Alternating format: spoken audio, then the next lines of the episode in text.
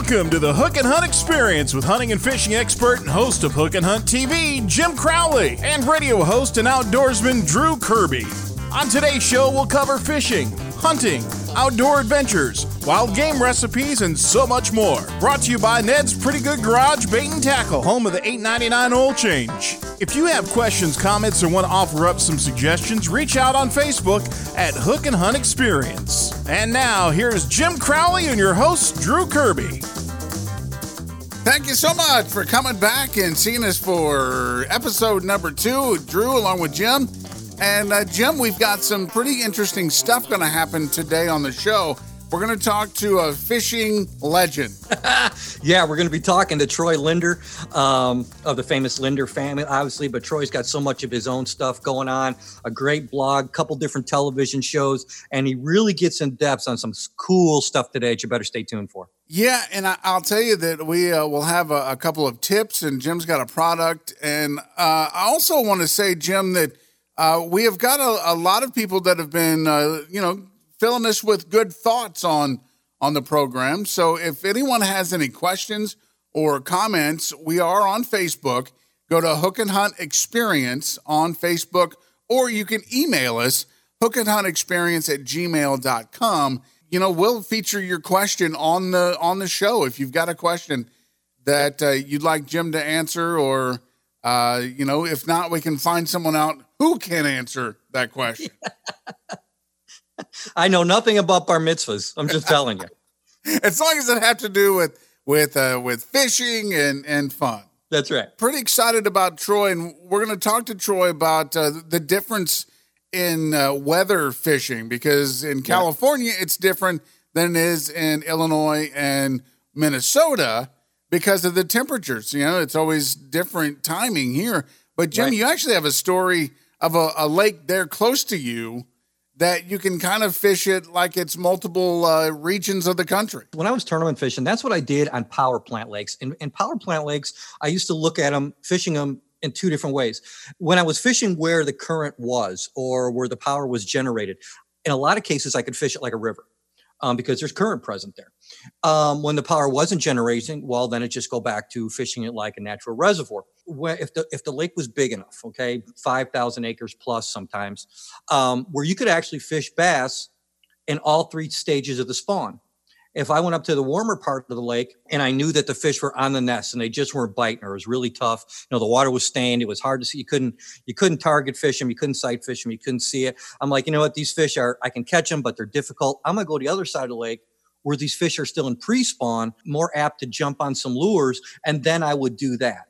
Um, and so I would switch back and forth depending on what I thought was going to be, you know, put the odds in my favor. So what I'm saying is, if you have power plant lakes, and they all throughout the countries, just remember that because in certain parts of the lake, fish will get to that spawn sooner because that area of the lake warms up more. You're going to be in that I usually put them in that 57 to 67 degree areas. A lot of guys knock it down to 62 to 67 degrees, whatever.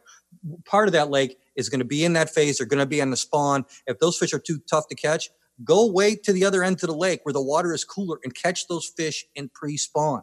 Um, they're going to be more aggressive. They're not going to be locked on the nest yet. So just remember that in the back of your mind because when you're fishing those type of lakes, it can really play in your favor.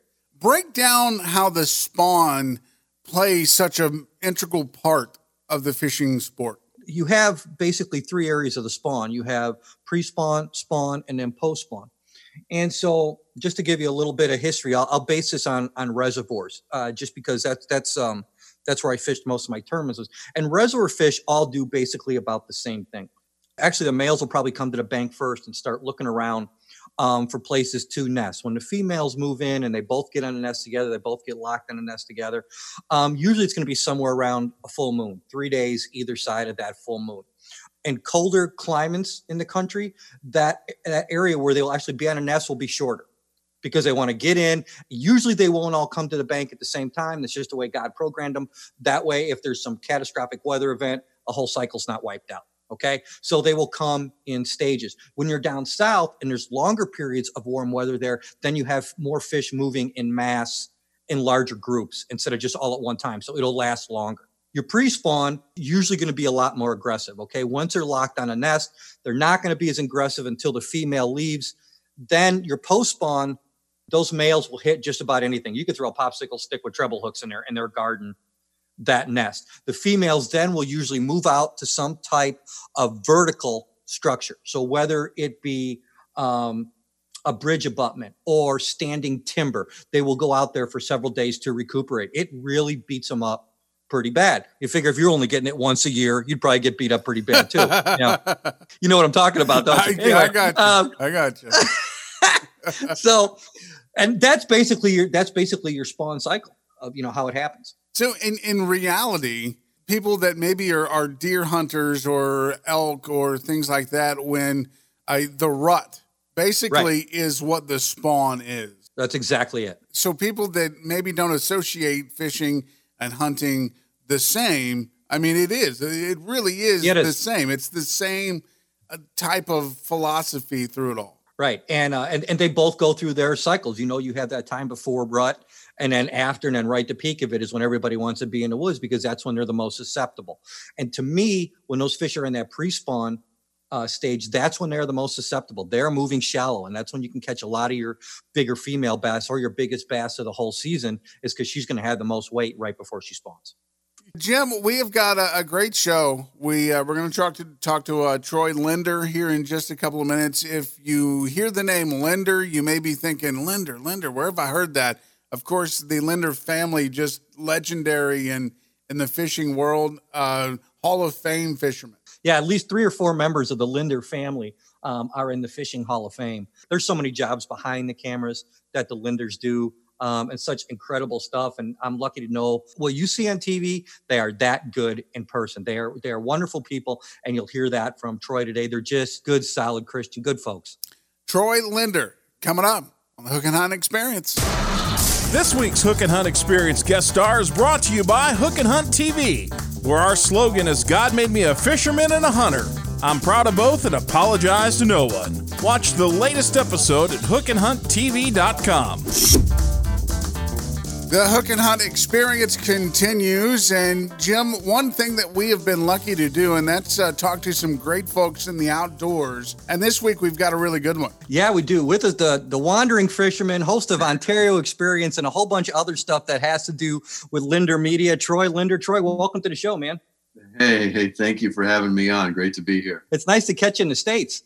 yeah, yeah years ago out and about you and i ran into before the whole world got crazy you and i ran into each other and spent a little time at the quad cities in february and i think mm-hmm. all we did folks honestly was talk fishing the whole time. It was a lot of fun. And troy you're, you're a busy guy. We're all waiting just to we're chomping at the bit to get you know to get going in a full gear here. But one of the things you were kind of talking to me about at the show and you were giving some seminars on it what kind of led you to swim baits and your philosophy on them you know, swim bait fishing, you know, from like we talked about, from small little baits to, to big baits, you know, just the term swim bait can mean anything from multi jointed hard baits, hard plastic, mm-hmm. soft plastic swim baits that are two inches big up to, you know, big musky swim baits that are 12 inches long.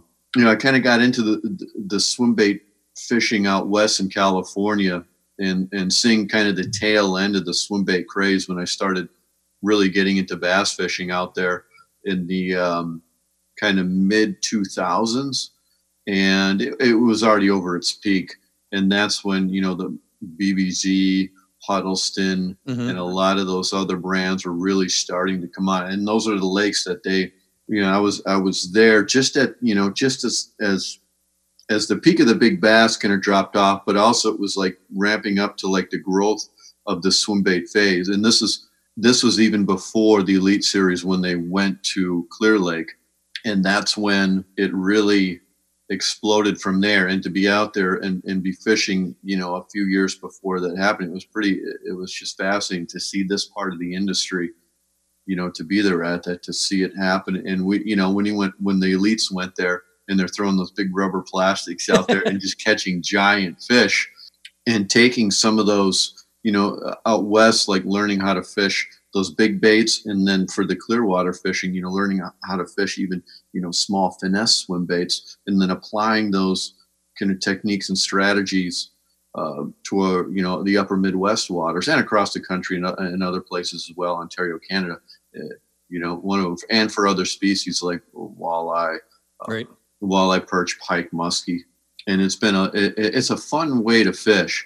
You know, whatever you're fishing, and and in my opinion, something that swims a soft plastic swim bait just with a little tail, the most realistic all around bait that you can pretty much throw for any fish. Uh, moon eye, like an a quarter ounce moon eye with a three and a half inch swim bait. Right. Pick your swim bait, whatever it is. Got a tail on the back. Go anywhere in the world, and you'll catch salmon. You'll catch trout. You'll catch walleye, largemouth, smallmouth, spotted bass, pike, muskie, any fish that swims that feeds on bait fish. You know, a three to four inch swim bait, little tail that kicks like that, you'll catch them. I'll tell you how old I am. I remember my first trip to Canada. My dad took me when I was seven, and one of the first smallmouth I caught was on a purple Mr. Twister Sassy Shad. Mm-hmm. Basically, was the was the first swim bait. And then when you were talking about, uh, you know, when it happened in California, I remember that back then. It reminded me of the craze with the A rig that mm-hmm. you know everybody's throwing this big stuff. You need almost like musky rods to throw the stuff yeah. and do everything. Because I was first introduced to them in 2004. It was actually a storm bait and it was one of their swim baits, and I was catching walleyes on them in 25 foot or 20 foot of water in yeah. Manitoba in the summertime. I brought those things back. I wanted to throw them for everything because I'd never had walleyes hit so hard. Yeah, it really triggers big fi- big fish to bite. Even even here, you know, in Minnesota, like the past, you know, few summers that I've that I've been able to spend some time here and really fit, fish some different different bodies of water, not only for smallmouth bass but for largemouth bass, and then even, you know, I think the big big swim baits for walleye, I still think that's kind of an untouched mm-hmm. or un, untouched for, eh, for, the most part, and it's different than because smallmouth bass, you know, and, and smallmouth bass, largemouth bass, you can fish them shallow. You do have to fish a little bit differently, you know, to get the baits down you know, for the walleye for pretty much the unless it's around the spawn or something or in the fall when they get up in colder water. You know, and being around you, know, I, I, I fish tournaments with Bill Siemantel from the BBZ, and he, you know, he's a swim bait guru and designed the the, the Spro baits, which are mm-hmm. which are incredible. Those are great. And I learned, you know, I learned a ton, of, you know, about throwing those big baits out there, you know, fishing with him, and and then seeing other fishermen, you know, apply, you know, be there and, and see what they're throwing, how they're throwing, how they're throwing them, and, the, and they like to do the little rigging and the specific yep. riggings, and and and put the you know in the Huddleston when they used to cut the gills, put pipe cleaner back in there, and then Jeez. have the, the yeah, and have the little treble hook, you know, just two little hooks. They cut the bottom one or bury the bottom one in the bottom of the bait, so you have two little treble hooks at the front of the bait. It's it's really fun, you know, a lot of parallels between the big swim bait fishing and the mentality of big swim baits and musky fishing. What do you mm-hmm. find mm-hmm. the difference? Of, say, fishing here on the West Coast or fishing there in the Midwest, upper Midwest during this time of year? Because it's obviously different climates. Do you have the same mentality when you fish this time of year in both places? Oh, that's a great question, and and the uh, seasonal variations, obviously, in the weather and the type of lakes, um, change the way I, I, would approach, you know, approach ba- uh, bass fishing. You know, back west in the Southwest, the spawn is pretty much when are we late? Spawn is pretty much done for the most mm-hmm. part. It's pretty much, generally speaking, you know, there are some outlier fish that can that can keep spawning, but late you're tired. The spawn usually starts in late February, and that's still when the ice fishing upper mid. I mean, people are still yeah, out right. ice fishing, and the spawn is just it's not even here yet. You know, in a lot of lakes in the upper Midwest, it's not even here yet. So right. it's almost now. It's nice they come over here, and we're kind of in this pre-spawn. And the walleyes right now are probably in a lot of lakes spawn or pre-spawn now. Can't fish them here yet and the bass aren't going to be spawning until you know the pretty much in May, the full moon in May. You know, in Minnesota, yeah. it's like that full moon. You have a huge rush of fish that come up. They all spawn for bass, smallmouth, largemouth, and then they go. Then they're done. Out west, like in Arizona, California, and I believe you know, and, and I think the same is in like Texas and in the southern lakes. Uh, Florida, that where you have waves of fish every single full moon, another wave of fish comes up, and, and, and the spawn can last two months you know, and pretty much all of March, but you mm-hmm. have like six to eight weeks of spawning fish. Wow. You know, and up here you get like three days. You know, when they come up, you have like one weekend yep. to get it, and you better catch it. it. when you can. yeah. yeah, so that's that's an you know that's you know to your question like that. So it's it's really interesting just how the how the fish change. You know, the northern strain largemouth bass and just the way the fisheries are different with the weed growth that comes in. You don't have you know a lot of those those reservoirs just rock. You're fishing really clear water and rock. Mhm. Even in the river, it's just rock, and you might get some grass, you might get some weeds, but nothing to the effect of, of like milfoil, cabbage beds. You know, that's not even an issue down there. Where it's that's a big issue in Canada and the Upper Midwest. You know, you're looking for those weed, those sharp weed line breaks, but also the type of weed that you're fishing and where the first emergent vegetation is happening in lakes. Let me get back to the swim bait thing for a second. When you're throwing those big baits, just because I want to be, I'm curious about your big setup. Because even though we don't throw the huge baits in the Midwest here a lot, there are definitely are opportunities to do it, especially in the southern part of the states. What is like your solid setup for you know a 12, 14 inch swim bait? For something for something that big, I usually I don't throw like too. It isn't too often. I throw the really really giant giant stuff. Sometimes I will. I got like some some bigger chunks of meat, you know, that are 14 inch Yeah. for that, and and I like kind of that that middle in between, like 10, you know, eight to 10 inch wedge tail baits, Right. You know, like Hudson Storm makes some of the, you know, like the kicking minnow. I think the Yep. kicking minnow have done really well on muskie. We we filmed a show for muskie in New Mexico on that, and they crushed it.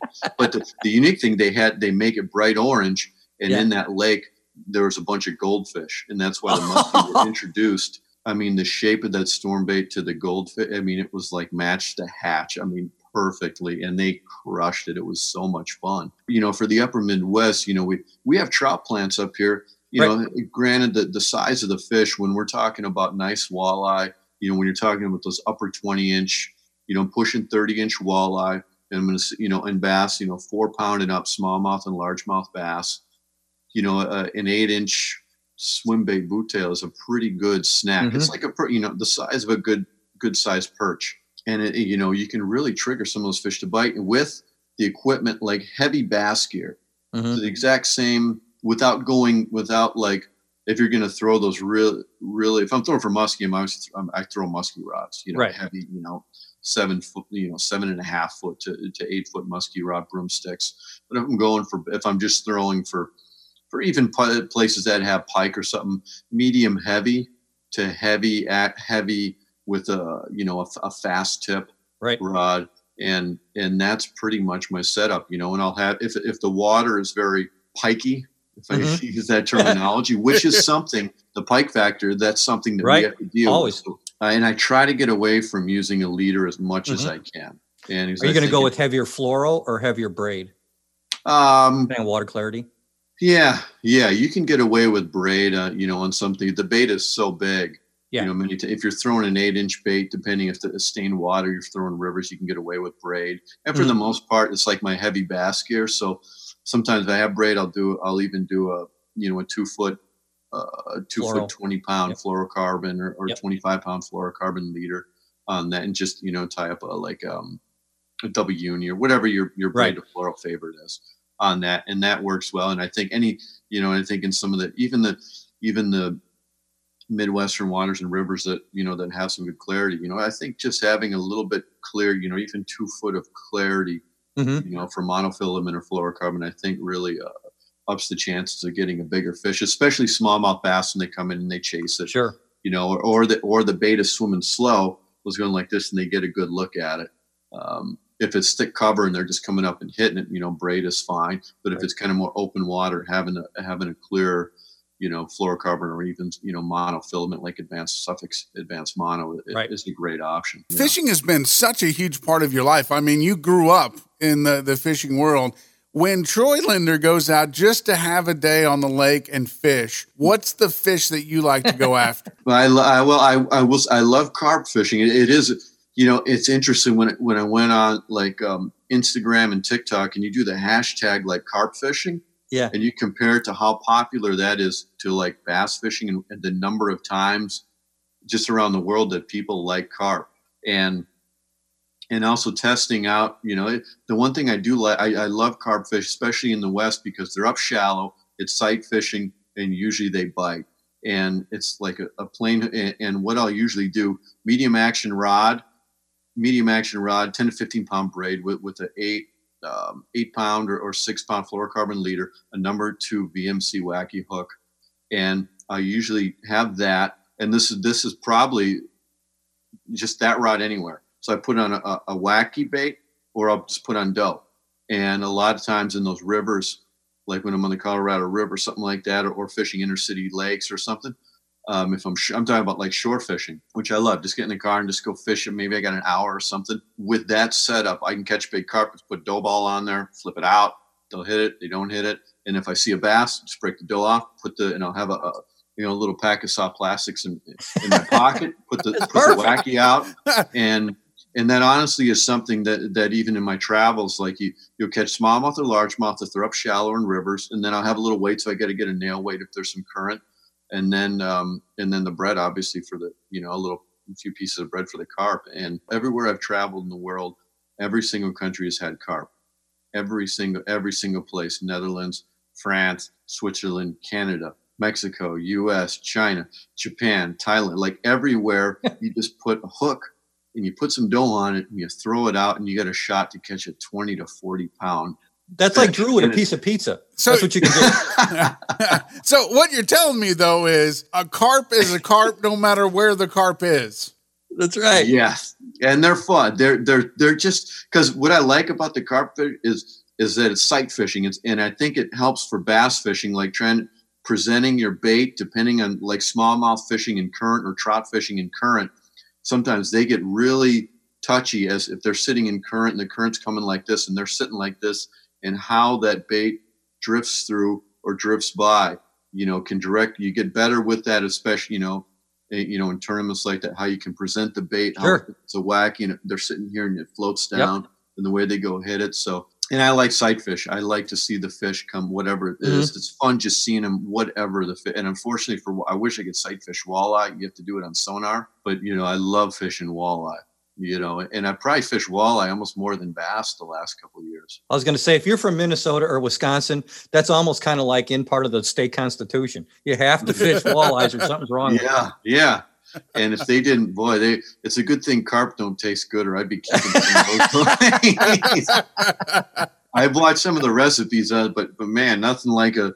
I mean, my gosh, a 17, 18 inch uh, walleye fillet. You can't yeah. you can't go out fresh caught and you put it in butter. That is, I don't think you mess that up. It is so. Good. That's good. just all kinds of good. When you do see the the season starting back up, I mean, obviously a lot of these lakes and and rivers aren't going to be fished all that much. Are you going to see a difference in the way that uh, you'll have to approach your fishing? Yeah, depending on the you know the you know the ice up here, you know the ice melt, the flowage, and you know some of the these bass, you know the crappie are starting to move into some of the backwaters right now. The the smallmouth will follow them, then the largemouth will follow them back there, and looking for some of the drain, you know, this time of year, looking for drains, you know, looking for a little bit of drains. The main river channel usually the coldest water. So wherever, uh, you know, these backwater little pockets and these drains go through, and primarily north facing coves or cuts or, or drains, because those fish, like in lakes, the northern northernmost facing cove or pocket is going to have the warmest water, and that's pretty. You know, it's it's pretty much any, you know, even on lakes. So even on river systems, stream systems, just looking at the north side and trying north to side. find those areas to find the warmest water, especially this time of year. So wherever wherever the warmest water is right now, where it's heating up the fastest, that's where the fish, prime, you know, when you're talking crappie, smallmouth, largemouth, that's where I right. want to be targeting. That's awesome. Hey Trey, we really appreciate you taking your time today, man. It's good to see you again too. Yeah, good to see you too. I think we were at the last sports show of the year, right? like pretty much like they all stopped after that. A- after we left, they went, that's it, we're shutting it down. Yeah, we it's over. that's it. Well, hey, hopefully we'll be able to um hopefully be able to get up to and I'll I'll call you later, but hopefully we can get up there and uh maybe film a show with you this year up Minnesota way and uh that would be great. Some, and get some fishing in, man. I would enjoy that. Thanks for your time. Say hi to the family and uh, take care of yourself, my friend. All right. Thank you. In the outdoor world, there's always something new, and here's a Hook and Hunt Experience product review. Presented by Crowley's Crawlers, the plastic worms that make sure you're hauling in the limit every time. The Hook and Hunt Experience continues, and Jim Crowley, you go all over the place. You get to go to a lot of different shows, you get to see a lot of different products. What do you have on tap for this week? Well, I've gotten into this craze lately. I have a new hobby or a newer hobby, I should say. And it's building my own baits. And I, I love doing it. And uh, last week, actually, was the first time I actually filmed an episode for my show where I caught it on everything I made, from the rod to the lures. It was really, really cool. Oh, that's Uh, great. last year I was filming with rods that I made. Now I'm making some of the lures myself, just like bladed jigs or what some people refer to as chatter baits, spinner baits, heavy cover jigs, swim jigs, buzz baits, things like that. All right, the average bladed jig on the market today is anywhere from five to I've seen them as high as twenty dollars. Okay, you lose one of those, that's twenty bucks. right. All right. I can now build a bladed jig, and I do uh, for about three dollars and fifty cents that's and I can do it any way I want. I can use painted blades, I can use unpainted blades, I can put reflectors on them, I can change the skirt, col- skirt colors. I can give the fish what I want, not just what I have to get in a store. So I can literally get to the lake, custom it how I want it, and give me more confidence because I'm throwing something that I made. So I'm going to have confidence in it already, and I'm doing it for a lot less money. I do that with a company that a lot of people the stuff that you already have, a lot of the stuff is built by this component company, and it's called Lure Parts Online. And so a lot of the big companies out there get their components from Lure Parts Online. So if you go to Lure Parts Online, you put in the code Hook and Hunt 10, you will get 10% off any order that you place. And I'm telling you, 50, 60 bucks of lure parts buys you a whole bunch of lure parts. I mean, you can make a ton of baits with that, a ton and they can even customize. Like I do all my stuff with VMC hooks. So you go to their custom department, their custom department will make you the jigs or spinnerbait heads with a VMC hook on it if that's what you want. But check out Lure Parts online. You will be amazed how much stuff you can get. Great thing to get involved with with your kids. I'll tell you, even my my stepdaughter, her and I built her first rod two weeks ago. She takes it out and catches a three pound bass on her first fish. That's on awesome. a rod she built. The kid was pumped, I pumped bet. up. Is it a complicated process? who are you talking to? If I can do it, but I always when we always end our show, I always say, "Hey, if I can do it, so can you." And that that's true. Building a bladed jig took me about five minutes the first time. It would have taken me three minutes if I could have found my freaking glasses. I couldn't find them. so when you get this down, I could have had one assembled quicker than than we just did this little part of the show. It's not hard. It's just a lot of fun. and the website one more time, lurepartsonline.com. That's it. Lurepartsonline.com. Use that code hook and hunt 10 and you will get 10% off your order. And remember that and is where do you say it is the ampersand sign or whatever that's called. HookandHuntTV.com has been educating and entertaining the world of hunting and fishing for years. Let's find out about the latest from Hook and Hunt TV's Jim Crowley on the Hook and Hunt Experience. As the show continues, we appreciate you for lasting this long. And man, we've had a lot of stuff already. Troy Lindner was just absolutely fantastic with lots of information. And I would suggest go back and listen to that a couple of times so that you get all the information in uh, because he really gave us some good stuff. And Jim, you have hookandhunttv.com. That's how we got here. That's how we met was hookandhunttv.com. And Yeah. what was up on the, the last edition of hookandhunttv.com? We got out to film a show this year and the weather's just been horrible here where I am in Illinois. It's just been absolutely horrible. And so we had one day that we're like, hey, we got four hours, it's gonna be cloudy, winds down before the next front comes in. I'm like, well, that's perfect. I want I want to go film a show when a front's coming in. Got to a small lake that I hadn't fished in about five or six years, and the water temperature was 51 degrees. I'm like, oh man, this is gonna be cold. So I got an idea. The water was cold and clear. So of course I'm gonna want to try to throw jerk baits then. Well, there was already weed growth and it was really tough to throw a jerk bait in there. So I put on what has become a staple in a lot of guys' tackle boxes, that bladed jigs that we were, we were talking about. I matched one I made one up, a crawdad color one. I think the third cast, I had one almost three pounds, and we figured it out, and it just went from there. This show is a really good tutorial, I think, on showing you the different things and different trailers you can put on a bladed jig and how to make them work a little bit more effectively in cold water versus how I would throw them when the water's warmer and the fish's metabolism is higher. This will be a good show with underwater footage that shows you exactly what the lure is doing underwater and what you need it to do when the water's really cold. And I, I'm excited. It, wa- it was a good show to film, and a lot of people liked it. And and I think I think uh, our listeners, any of them who tune tune into that, are going to like it as well. hookandhunttv.com. Of course, you can see past shows when you go Yep. To check out uh, hookandhunttv.com. I guarantee you, you'll go back for more. Here's the latest Hook and Hunt Experience hunting and fishing scouting report. Brought to you by the Tackle Box Bar and Grill, where the stories are as big as the fish baskets and beer. The Tackle Box Bar and Grill, downtown Fish Creek, Wisconsin. All right, Jim, here's the deal. You uh, are out on the water a lot. You're a retired guy now, so you have a lot of extra spare time. You watch the weather. Uh, you yep. really monitor what the fish are doing. Uh, what are the fish doing at this stage, the first part of May?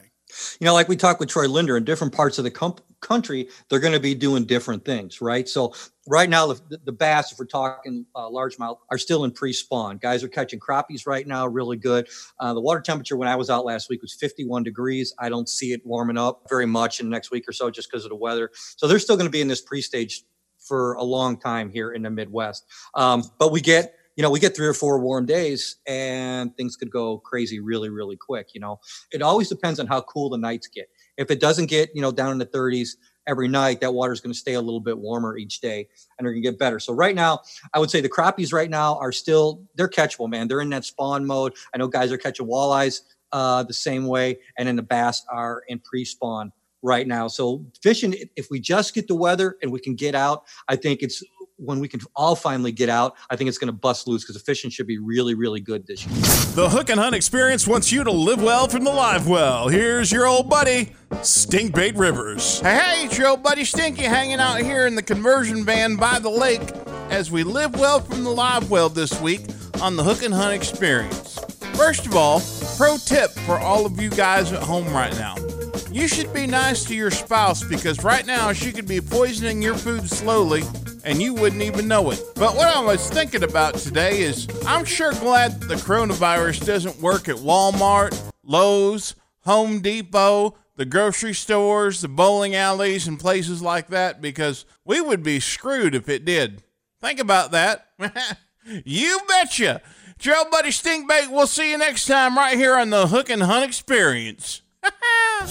we can't leave you high and dry. Here are some words of wisdom in the last cast with Jim Crowley on the Hook and Hunt Experience. We all been cooped up so much more, you know, and being at home. Think about uh, the holiday weekends when you go out, and I remember just watching some of the people that don't take their boats out for the entire summer.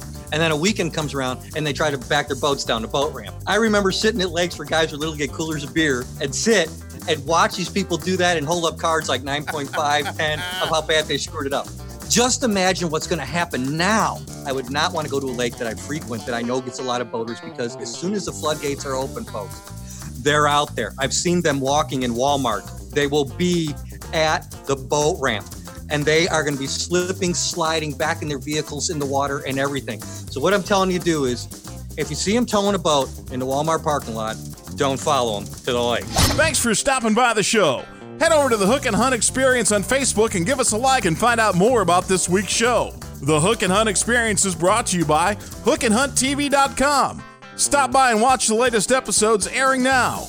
Moxie Dog Treats, your dog will love you. And brought to you by Crawley's Crawlers, the plastic worms that make sure you're hauling in the limit every time. And the Tackle Box Bar and Grill, where the stories are as big as the fish baskets and beer. Join us next week for the next episode of the Hook and Hunt Experience.